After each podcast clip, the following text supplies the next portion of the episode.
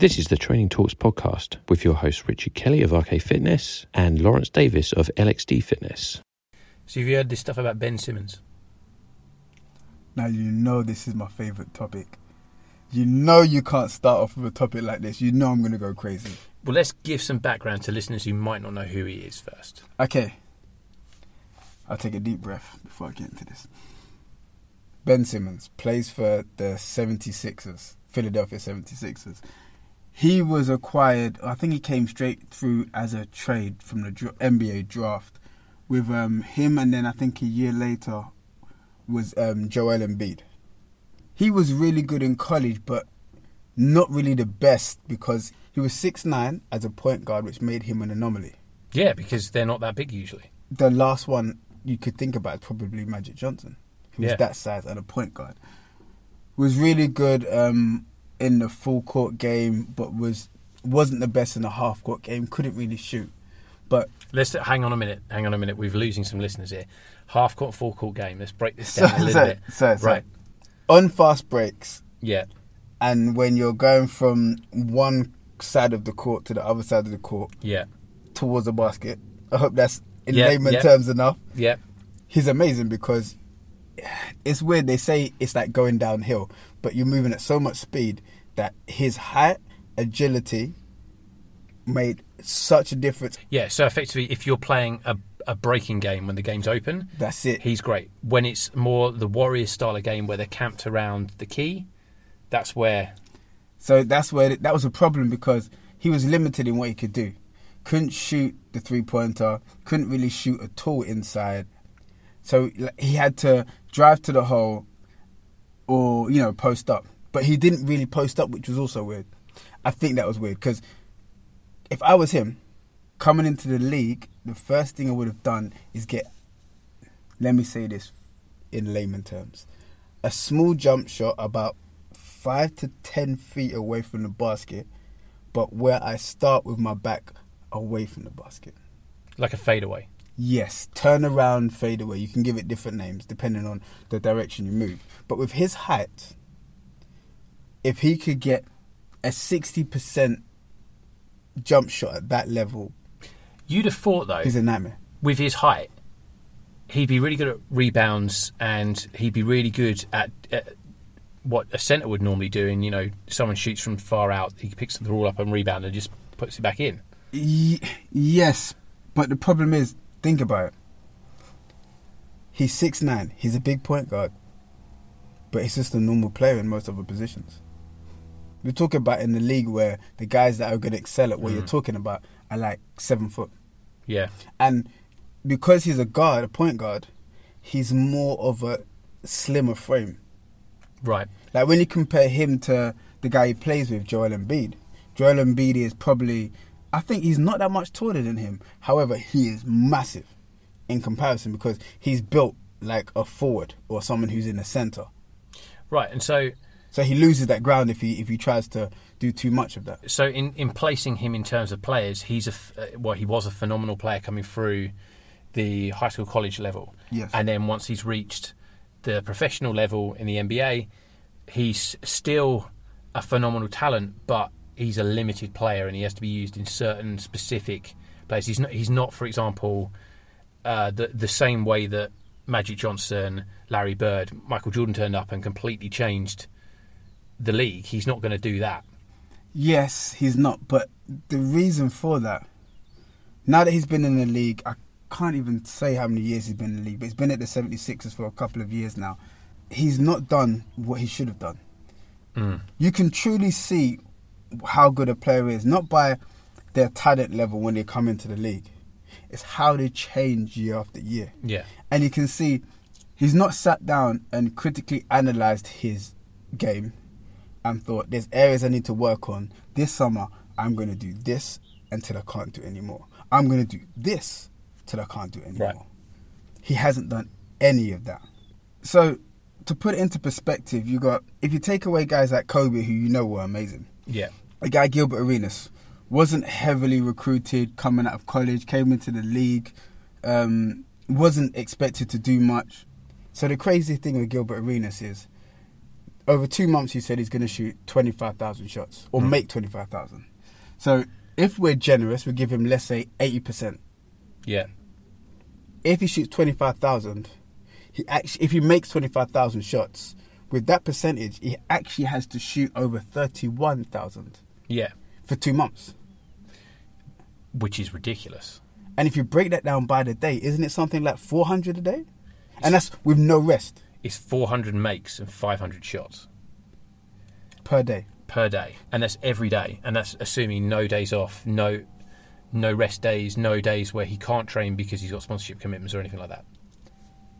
holidays, nothing.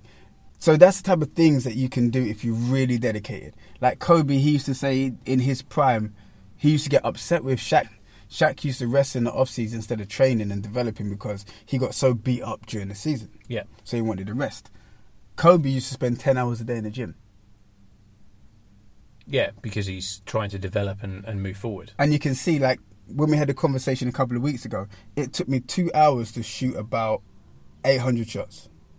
So, if you think about that, for someone like me who would love to do that, to get to that level of accuracy and that level of, you know, precision, that's really hard. Yeah. But for someone who, like Ben Simmons, who that's your job, that is what you do for a living, that's how you get paid ridiculous amounts of money. How can you not put that time in? But also, surely for someone like Ben Simmons, that would take him from, let's say, a, a, a mid middle of the range team to being at one of the top end teams, if not the team would start building around him and he'd get a higher salary, he'd get more sponsorship money. The the, the payoff would be huge. So here's the thing about Ben Simmons, is his team because he had Joel Embiid and he was there too. They were actually a title contender. When were they a title contender? The last couple of years, they've been a, they've been one of the best teams in the East. And if you think about it, if you're that good and you've got so many good pieces around you, you've got a legendary coach. All you had to do is put in the work. That's what's upsetting because if he was able to get a consistent, a fifty percent jump shot, Yeah. free throw, and maybe a three pointer, they would be unstoppable. Because you'd have to guard him, which means you'd have to come out. Yeah. He's fast enough, big enough to bypass you and go to the bucket, which means there's so many defensive issues it causes. It's just insane. But he didn't put the time in. And equally, I mean, the East isn't as strong as the West, so he would that that team would be right up there, and he he would have a shot at going into the final. That's it. And that's why there's such a big problem at this stage because imagine this. Everyone wanted, everyone outside of, you know, the 76ers and most people who love basketball around the league were thinking to themselves, 76ers, you need to trade Ben Simmons. Get rid of him. Send him somewhere else. Get someone else. Because only so long you're going to be able to keep someone like Joel Embiid. Because on the, on the flip side, compared to Simmons, he's improving every year. He's like a he's like a more agile version of Shaq. He could put up insane numbers. He just missed out on being MVP this year. Really? Okay. He is insane. The only problem he has is being able to stay injury free and not missing too many games. But he is a phenomenal player.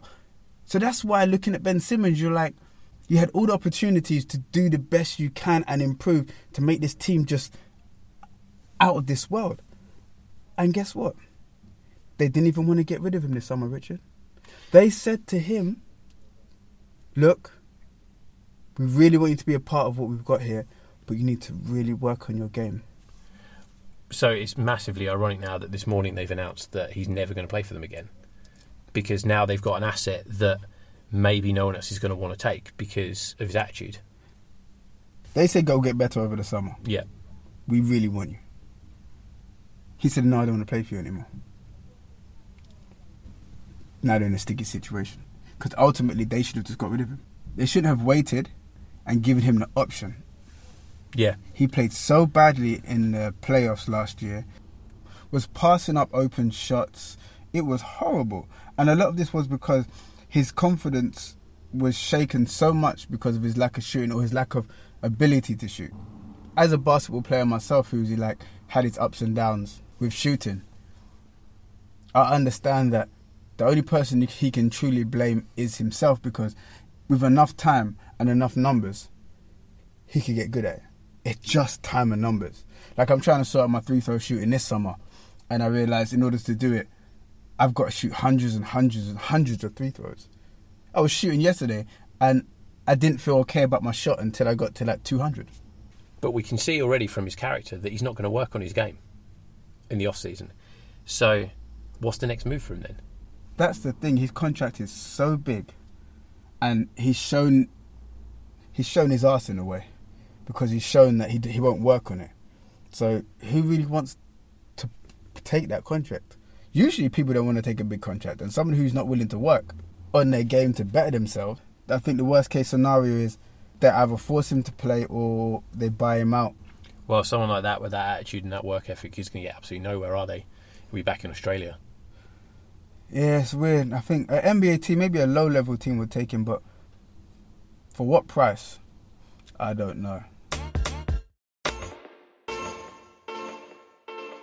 So before I became a trainer, I remember I used to go to a gym, it was Virgin Active, and one of the trainers there used to train a lady who had one arm, and obviously on her other arm, which was the right arm, she had half of her forearm.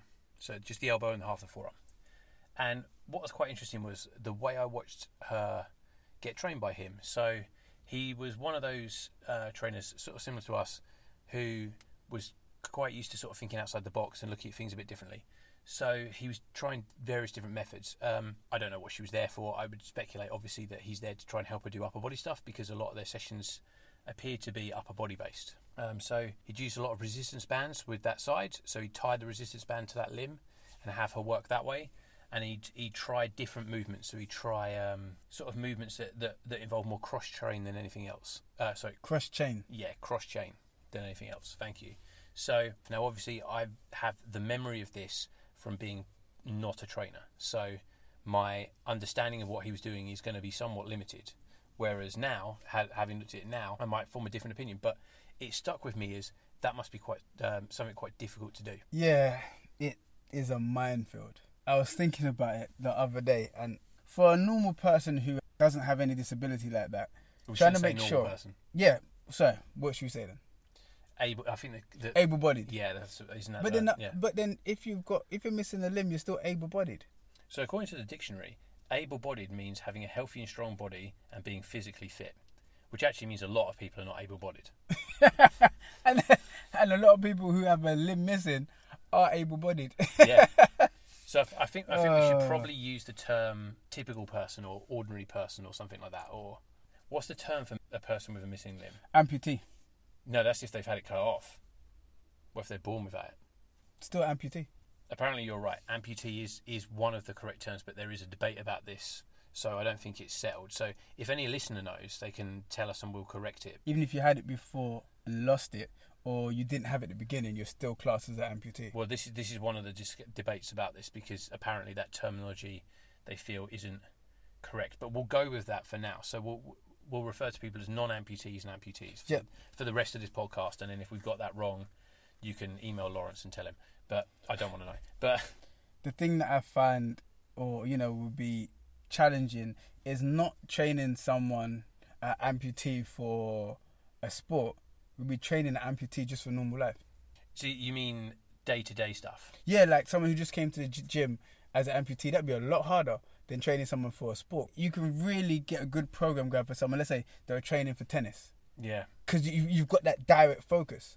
But now trying to put a lot of like general gym things into that position, into that person's program, for me would be tough. Well, you've also got self-selection bias in this because if you look at most people who are really good at tennis, they tend to already be athletic and have good coordination.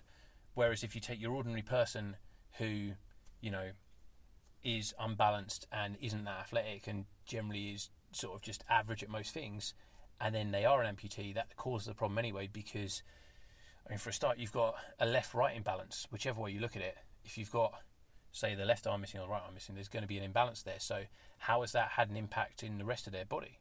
Because we don't really feel it, but obviously my upper arm has a weight to it. Now that weight might be, let's say, I don't know, three kilos. Maybe that's too little. I have no idea. Right, three kilos. Now, if you take three kilos off my, my right side and I've only got the left arm, I'm always unbalanced by three kilos all day. Yeah, and because of that, you're going to lean more to the side that lost the 3 kg rather than staying on the heavier side.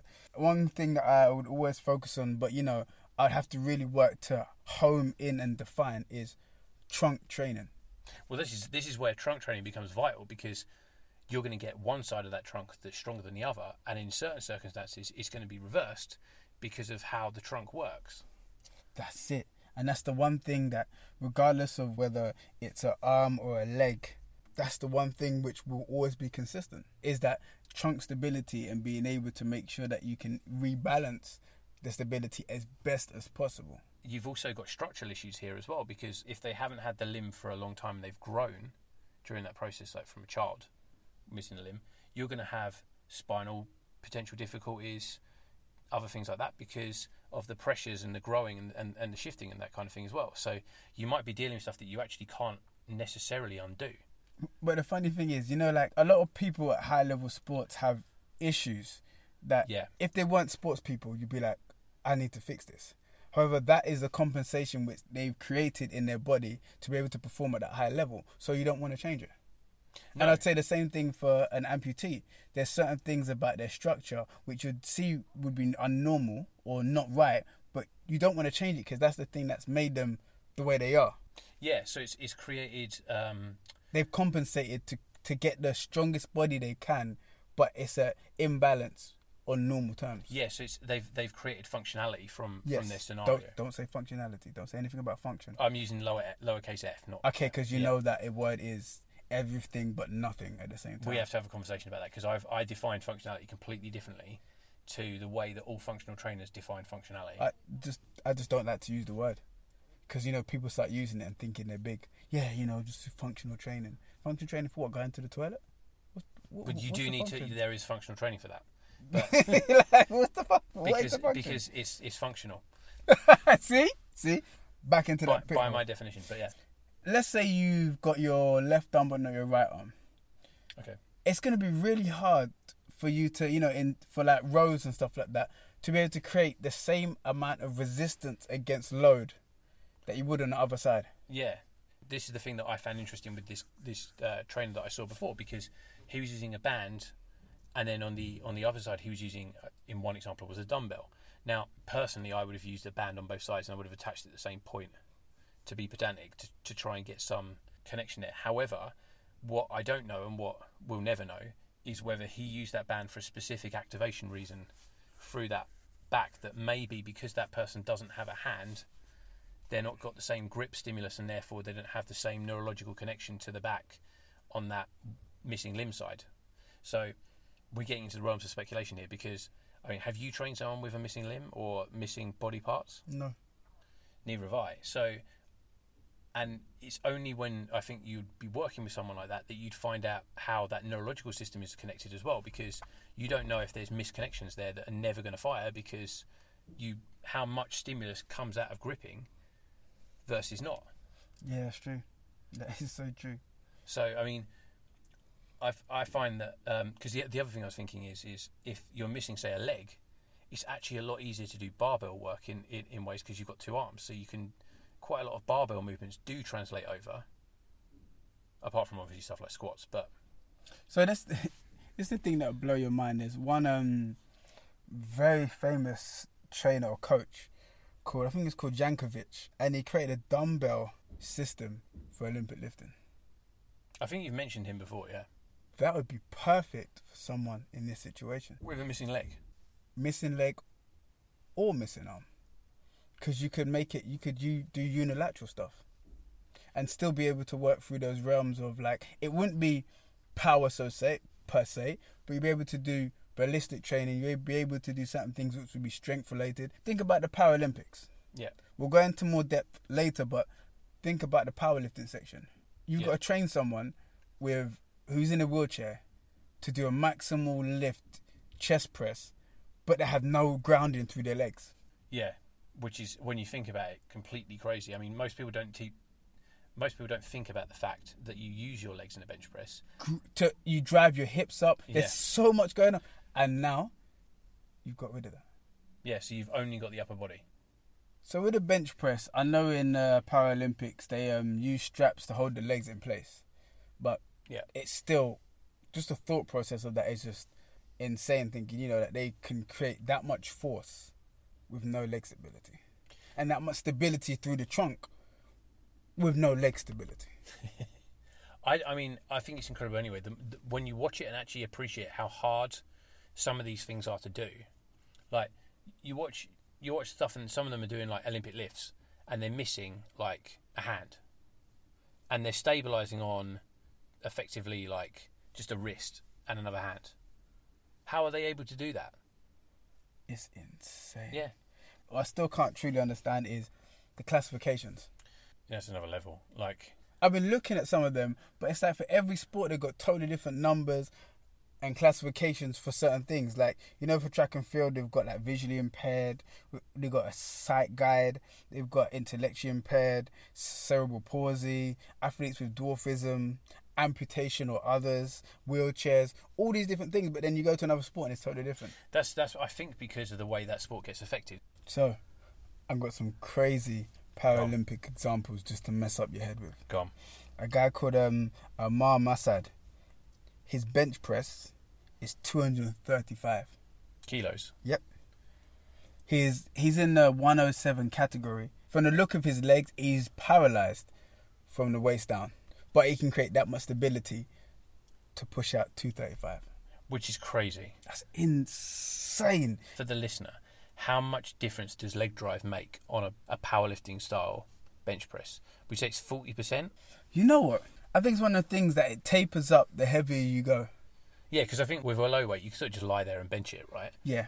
But at a certain point, it becomes a whole body action. It's like it's, it's sort of similar to say like the deadlift. I mean, how much like when you were describing um, your deadlift and you were saying about how much the fingers make a difference in terms of where they are on the bar and how much pressure you're putting through them.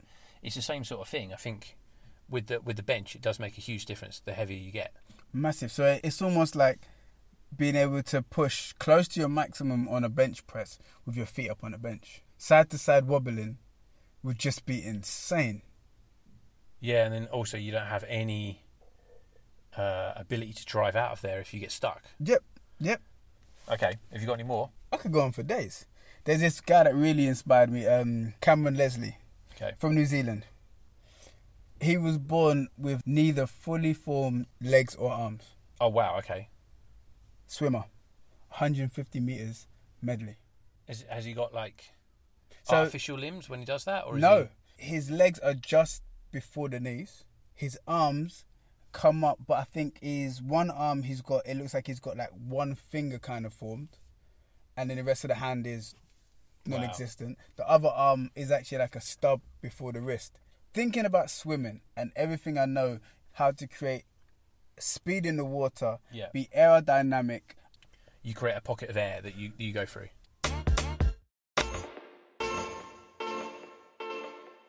The number one. Come. This guy called Abraham Hamadtou, table tennis player, Yeah. no arms. Okay. Hang on. Let get your head round it first. Get your head round it. Hang on. Hang He's on. ranked 55th in the world. But get your head round. Hold on. what I just in- told you. uh, hang on. There's too many things here. 55th in the world of all players. No, of Paralympic players. Okay, right. 55th in the world, and he's got no arms, so he's playing with his feet. No. He's playing with his mouth. Yes. He serves with his right foot and plays with his mouth. Yeah, because I was going to say you have to move around the table. How insane is his upper back and neck movement? To be able to move your neck in such subtle angles to get a spin on the ball with the bat. It I watched him and I just thought there's being good at something and there's just being so determined you're able to create the strength in your body to do things. Well, it just goes to show you as well when you look at people who are just normal uh, non-amputees, and you see them do stuff and struggle with it, and they go, "I can't do this; it's too hard," and you think, "Okay, but this guy here is playing table tennis with his mouth." Because not just that, but think about the fact if it's in your mouth, when you take the shot, you have to look away from where the ball's going to go. You can't see what you're doing. Whereas it, and for the listeners out there, when when you think about playing tennis or table tennis or badminton or anything like that, think about how much you're looking at your opponent when you hit the ball. You don't actually watch the ball hit your racket. You watch it into a certain point and then you look at your opponent and strike. This guy has to look down and away and hope the ball's coming to where he's guessed it's coming, and then strike the ball and then see where it's going. It is another level of complexity, and to be able to do it at, at any decent level, like it's more than a hats off to him because he's defied so much to be at that level. Yeah, totally. I mean, that's that's incredible. Wow. Um, okay, so I had a thought, and I wondered where you sat on it.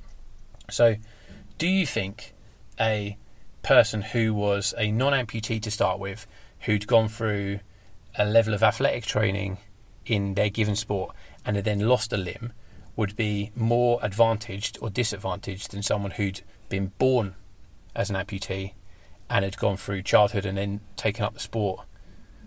You know, they're competing against one another. So, yes, if they were a non-amputee and became an amputee and they were playing a sport before, yes, there's a table tennis player, a female, who that happened to. She um was a really a high level player, had an accident. Um, I can't remember what she lost, and she was playing and she won. And I thought to myself, it's amazing that you can still play, but at the same time, you had such an advantage over everybody else because you're already at a high level at it. I know that you know you now you've got you had a disadvantage compared to normal to um, non amputees, but you're at such a high foundation before you lose it. It will be actually nearly impossible not to be not still be good at it. The the only the only advantage I could see for someone who was born a non-amputee would be in a sport where, say, like you have to use your you've lost your dominant hand or your dominant leg for a certain thing, like a high jumper or something who's lost the push-off leg, or uh, a tennis player who's lost the the arm they play with. That's the only time I could I could see an advantage for the amputee. Yeah, without a doubt. Yeah, All those years of training, and I know they talk about muscle memory, but let's be correct.